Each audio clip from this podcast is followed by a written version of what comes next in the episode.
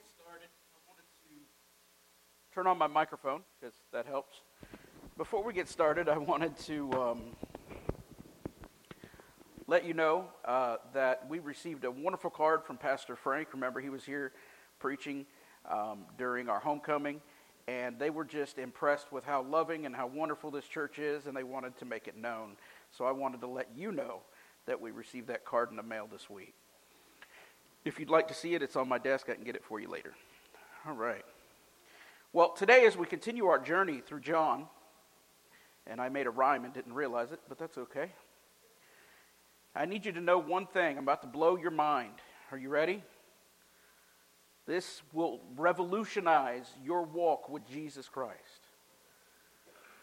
God doesn't always meet your expectations of Him. God doesn't always meet your expectations of Him. So if you have your Bibles, please turn to John. And we are in chapter 7. Let me tell you a little story. There was a new, very talented astronaut, and he was ascending to space carrying the expectations of all of his crew members. And moments just before he reached space, he decided to turn the rocket around and land back on Earth. And after he got out, everybody questioned him. They said, Well, why didn't you continue to space? And he said, My teacher once asked me what my dream was. And when I told her to become an astronaut, she said, Well, the sky is your limit. Hey, I, I don't, I just say them, Brother A.W. writes them, you know. Not really, but anyway. The Gospel of John was written between 90 AD and 100 AD, around the same time as he wrote his other uh, three epistles and the book of Revelation. So, this Gospel was already around and gave us some more depth, some more understanding of Jesus Christ, uh, because Matthew, Mark, and Luke were already circulating. So, we call this the spiritual gospel. John chapter 7, verse 25. There's a lot in the text today. We're, we're going to go through it, but just stay with me. Now, some of them from Jerusalem said, Is this not he whom they seek to kill? But look, he speaks boldly, and they say nothing to him. Do the rulers know indeed that this is truly the Christ? However, we know where this man is from. But when the Christ comes, no one knows where he is from. And then Jesus cried out as he taught in the temple, saying, You both know me, and you know where I am from. And I have not come of myself, but he who sent me is true, whom you do not know. But I know him, for I am from him, and he sent me. Therefore they sought to take him. But no one laid a hand on him, because his hour had not yet come. And many of the people believed in him and said, When the Christ comes, will he do more signs than these which this man has done? And the Pharisees heard the crowd murmuring these things concerning him. And the Pharisees and the chief priests sent officers to take him. And then Jesus said to them, I shall be with you a little while longer, and then I go to him who sent me. You will seek me and not find me, and where I am, you cannot come. Then the Jews said amongst themselves, Where does he intend to go that we shall not find him? Does he intend to go to the dispersion among the Greeks and teach the Greeks? What is this thing that he said, You will seek me and find, not find me? And where I, am, where I am, you cannot come.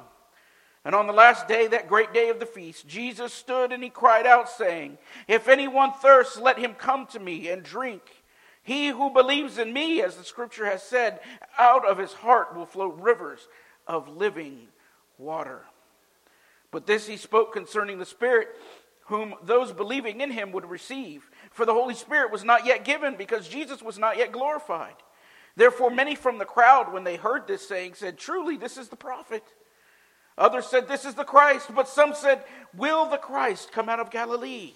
Has not the scripture said that the Christ comes from the seed of David and from the town of Bethlehem where David was? And so there was a division among the people because of him. And now some of them wanted to take him, but no one laid a hand on him. Then the officers came to the chief priests and Pharisees, who said to them, Why have you not brought him? And the officers answered, No man ever spoke like this man. Then the Pharisees answered them, Are you also deceived? Have any of the rulers of the Pharisees believed in him? But this crowd that does not know the law is accursed. Nicodemus, who came to Jesus by night, being one of them, said to them, Does our law judge a man before it hears him and knows what he is doing? They answered and said to him, Are you also from Galilee? Search and look, for no prophet has arisen out of Galilee. And everyone went to his own house. Let's pray. Lord, when I look around and I know that there are many amongst us that are out today due to sickness, Lord, we just ask that you would heal them and bring them back to us healthy. Father, we ask that you would enlarge our territory, that you would give us opportunity to share Christ this week, that you would put people in our paths that need to hear your word. Give us the boldness, give us the understanding, give us the knowledge in that moment. Lord, we ask that you would not let us miss an opportunity, because that happens a lot too. So, Lord, we turn this over to you and we pray, help us. Lord, help us. We also pray for those that are not here yet, that you are calling here. You said, Pray the Lord of the harvest to send the workers. And so we pray for the workers from the north, the south, the east, and the west. Lord, we thank you for those that you have sent and those that you are sending. Lord, we praise you for what you're doing in our lives. And we love you, Lord. In Jesus' mighty name, the strong Son of God.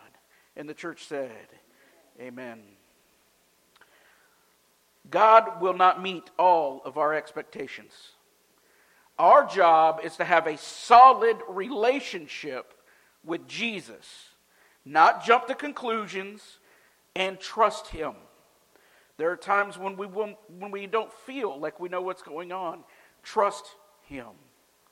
First of all, Christians need a solid relationship with Jesus. We, uh, we wonder all the time well, how did this person just fall away from the church? How did this person just go away? Well, number one, was their relationship solid with Jesus? Was it built on the firm foundation? John 7 25 through 31, I'll be reading out of the New Living Translation this time it says, Some of the people who lived in Jerusalem started to ask each other, Isn't this the man they are trying to kill?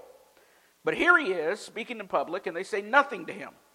Could our leaders possibly believe that he is the Messiah? But how could he be? For we know where this man comes from, and when the Messiah comes, he will simply appear. No one will know where he comes from. And while Jesus was teaching in the temple, he called out, Yes, you know me and you know where I come from. But I'm not here on my own. The one who sent me is true, and you don't know him. But I know him because I come from him, and he sent me to you. Then the leaders tried to arrest him, but no one laid hand on him because his time had not yet come. Many among the crowds at the temple believed in him. After all, they said, Would you expect the Messiah to do more miraculous signs than this man has done. Here we come back to Jesus, and he's teaching at the temple. And we know that some of the leaders, they sought to kill him, but here they, they aren't coming anywhere near him for that purpose. There, all of a sudden, silence about him causes them to, to question whether their religious leaders actually believe in him to be the Messiah. So the crowd's wondering is this the Messiah? Why aren't our religious leaders doing something if he's not the Messiah? However, some point out that they don't know where the Messiah will be coming from. He'll just appear as the righteous judge. They were confusing Jesus' first coming with his second coming, folks. The religious leaders were looking for a conquering king, not a suffering servant, not a lamb to the slaughter. So, all of this conversation is going on while Jesus is teaching. Can you imagine that in the church today? I'm teaching, or preacher's preaching, and all of a sudden there's all this commotion in the church, and ain't nobody really listening because they're, they're talking amongst themselves.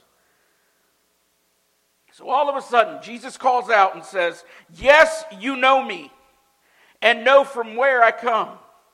And then he says he speaks for God, and they don't know him. Well, that was quite the insult to the religious leaders. What do you mean? The religious leaders don't know him? The leaders would equate their positions and their knowledge of the Scripture as their knowing God. It is good to know the Scriptures. It is good to serve God. But that's not knowing God deep down. No, they knew about God, but not God Himself. And we have the same problem in Christendom today. We have a lot of people who know a lot about God and are all about their knowledge, position, traditions, whatever, but they neglect knowing God in a deeper, personal way. Well, I've been in church for 50 years. Yes, and for 50 years you've been sucking on milk and not the meat of God's word. Well, how dare you tell me that? Well, how dare you not learn the scriptures? How dare you not spend time in prayer? How dare you not ask God to reveal himself to you through the word of God? Don't get me wrong. We have to have head knowledge so that there's a, a, a well for the Holy Spirit to pull from to remind us about. It's important to understand the scriptures, it's important to know the scriptures, but just memorizing them isn't going to make you holy. It isn't going to deepen your relationship necessarily with God. There has to be a relationship. I can know everything I want to know about my wife. And I think I do after 25 years. I doubt it, but she still surprises me. But uh, that is not the same as having a conversation with her. That is not the same as knowing her. And the same is true with Jesus. Luke 12 11. And when you are brought to trial in the synagogues and before rulers and authorities, don't worry about how to defend yourself or what to say, for the Holy Spirit will teach you at that time what needs to be said. And later we find, we're going to come across it later in our study. John 14, 26 says, But when the Father sends the advocate as my representative, that is the Holy Spirit, he will teach you everything and will remind you of everything I have told you. That's his job. This is a part of truly being in a relationship with Jesus. His word, through the power of the Holy Spirit, will guide us in all our actions and thoughts if we let him. If we let him. John 6 63 says, The Spirit alone gives eternal life. Human effort accomplishes nothing. And the very words I have spoken to you are spirit and life. Isaiah had this kind of relationship with the Lord as well. In Isaiah 30 21, he says, Your own ears will hear him. Right behind you, a voice will say, This is the way you should go whether to the right or to the left. Hebrews 4:12 tells us this, for the word of God is alive and powerful. It is sharper than the sharpest two-edged sword, cutting between soul and spirit, between joint and marrow, and it exposes our innermost thoughts and desires. The Holy Spirit is given to the new believer as a seal a down payment, as it were, to the glories that awaits them in heaven. Ephesians 1:13 tells us, "And now you Gentiles have also heard the truth, the good news that God saves you, and when you believed in Christ, he identified you as his own by giving you the Holy Spirit whom he promised long ago. The Spirit is God's guarantee that he will give us the inheritance he promised and that he has purchased us to be his own people. He did this so we would praise and glorify him. It is this sealing of the Holy Spirit that reminds us of the precious blood of Jesus Christ for our salvation, which was given by grace, which we received by grace. Faith through grace. The Holy Spirit is God. Did you know that? He's not a force. He's not the yin or the yang. He's not on Star Wars. He is a person. He is the third person of the Trinity, and he resides in every believer. Did you know that he even prays for us? You see, in Ephesians 2 8 and 9, we're told, number one, that God saved you by his grace when you believed. And you can't take credit for this. This is a gift from God. Salvation is not a reward for the good things we have done, so none of us can boast about it. Romans 8 26 says, And the Holy Spirit helps us in our weakness. For example, we don't know what God wants us to pray for, but the Holy Spirit prays for us with groanings that cannot be expressed in words. And the Father who knows all hearts knows what the Spirit is saying, for the Spirit pleads for us, believers, in harmony with God's own will. A force cannot do that. If all the Holy Spirit is is a force to make you feel some chill bumps and run up and down the aisles, you don't have the Holy Spirit. You had last night's kielbasa. Go take a Pepsi. You'll be okay. If you don't have any, I've got some in my office. The Holy Spirit is the third person in the Trinity and lives inside you. He's a He. Do you know that? He's a person. And there will be times when you sense God's presence, and that is Him. But it's not like there won't be times that you feel like you're in the middle of a desert and your prayers don't go past the ceiling. Guess what? He still resides in you, He still hears you. It's not about what you feel, it's about the reality. And the reality of the truth of the matter is the Holy Spirit resides in the believer. And every time the believer decides to do something that's contrary to the Word of God, then you're doing something that's contrary to the Spirit. Then you're quenching the Spirit. Then you're hurting God's heart. Don't do it. Amen. Thank you. I love that. John 7, verse 30. Then the leaders tried to arrest him, but no one laid a hand on him because his time had not yet come. Many among the crowds at the temple believed in him. After all, they said, Would you expect the Messiah to do more miraculous signs than this man has done? And after Jesus called them out and basically said, He is the Messiah, the leaders sought to arrest him. They didn't because John wrote, His hour had not yet come. That's why he didn't get arrested this time. But this is a foreshadowing as to his eventual arrest, his conviction, and his crucifixion for our sins. Now we find that many people believed in him because of the signs that he had made that he made happen. Not because of his teaching, nor because of his wisdom, but because of the signs alone. Unfortunately, today, you will find people still seek signs and they still seek wonders. And I believe that those who seek such things will find more fakery than they will true miracles of God. I believe that when your relationship with God is solid, then you will see true miracles, not chicanery, not fakery. Number two, don't jump to conclusions. John chapter 7, verse 32. When the Pharisees heard that the crowds were whispering such things, they and the leading priests sent temple guards to arrest Jesus. But Jesus told them, I will be with you only a little longer. Then I will return to the one who sent me. You will search for me, but not find me, and you cannot go where I am going. The Jewish leaders were puzzled by this statement. Where is he planning to go? They asked. Is he thinking of leaving the country and going to the Jews in other lands? Maybe he'll even teach to the Gentiles. Oh, suffer the thought. What does he mean when he says, You will search for me, but not find me, and you cannot go where I am going? So the Pharisees had sought and they're seeking to arrest Jesus, but instead, Jesus tells them and everyone else that's there that he's going back to heaven. But they didn't understand that. They didn't know because it hadn't happened.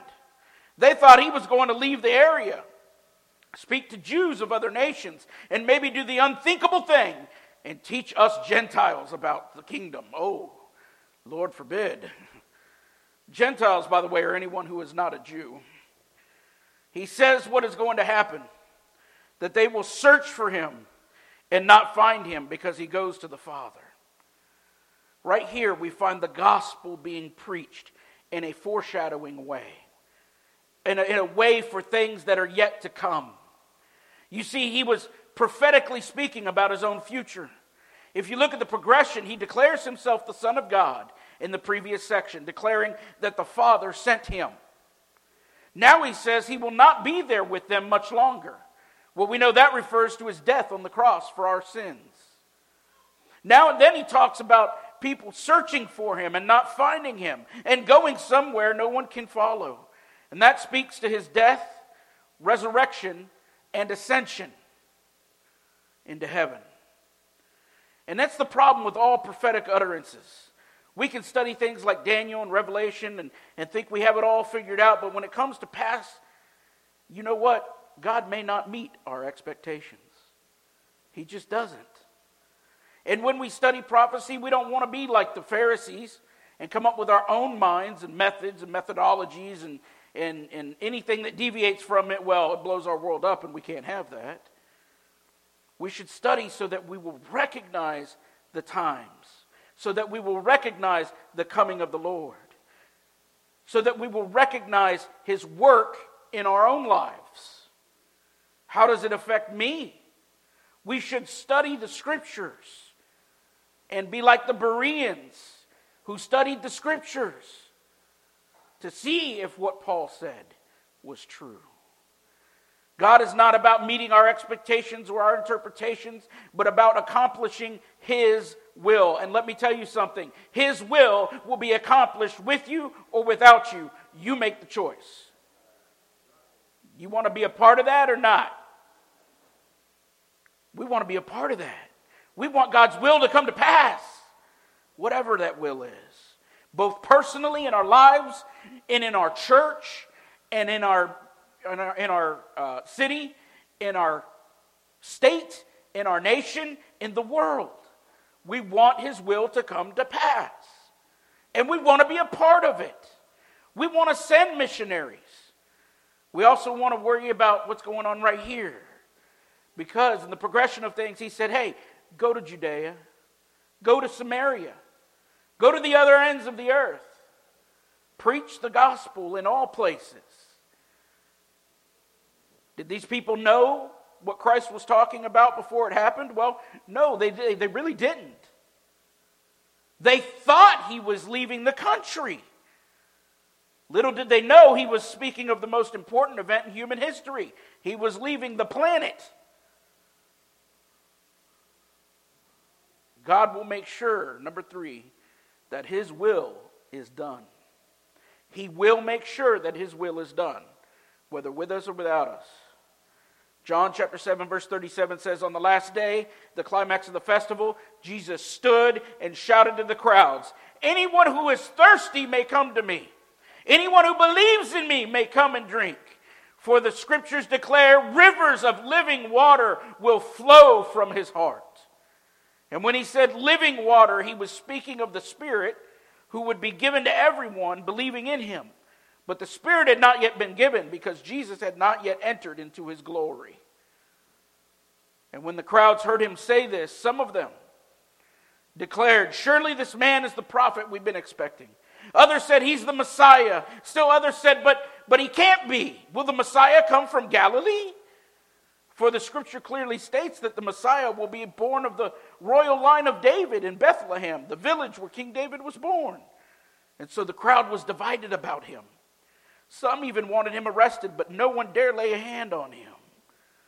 You know, as this progression progresses, it caused an even deeper split. Did you know that? The people were becoming even deeper, more divided. Not only were the religious leaders trying to arrest him, but some in the crowd wanted him arrested now. I imagine some wanted him lynched. If it were today, they'd want him lynched and tarred and feathered and everything else. You know what I mean? Remember, there's a lot of places uh, around this area, and most of the place is desert, isn't it? And water is at a premium. So no matter where you go on earth, did you know that if you look at the history of civilization, no matter where you go, they build next to clean, flowing water initially? That's where civilization starts. And that's usually where it stays. People will only build civilizations where there's ample supply of water. But what does Jesus say? He says that not only will he give water, but living water. That is the water that is flowing. That's what living means, a flowing water. You see, stagnant water invites what? Nastiness. It invites bacteria, mold, mildew, and even bugs. But where does flowing water invite? Nothing, because it's living water. It's good to drink. And that living water has always been a symbol for life in the scriptures. And the Bible says, I will give you living water. Jesus says to them that He is the only way, the truth, and the life, period. You want life, you go to Jesus. He gives the living water. Jesus told them, I am the way, the truth, and the life. No one can come to the Father except through me. In John 14, 6, he said that. Jesus is foreshadowing what was going to happen to every believer. They were going to receive the Spirit, but it hadn't happened yet. Why? Because he'd not yet been glorified. For everyone who believes, from the smallest child to the oldest adult, has the same Holy Spirit living in them. Do not look down on the youngest child who says, I believe in Jesus Christ, I am saved. They got the same Holy Spirit you got. They knew enough to know that Jesus was from Galilee, but they did not know where he was born, which, by the way, fulfilled the prophecy of the Messiah, because he was born in Bethlehem. What do we learn here from this? When God does a work, he's going to do it in spite of people, not because of them. He's going to do it in spite of people who get in the way. He's going to have his will accomplished. And he's going to use the believer to do it. The believer who is submitted in the living water, allowing the holy word of God to flow through them. That's who he's going to use. Isaiah 55 11, he said, It is the same with my word. I send it out, and it always produces fruit. It will accomplish all I want it to, and it will prosper everywhere I send it. God will not meet all of our expectations. That means He's not going to do the things in the way that we think He should do them. He's going to do them His way. And our job is to have a solid relationship with Jesus so that we can jump into where He's working. But we're not to jump to conclusions, we are to trust Him. Don't jump to conclusions, but trust Him.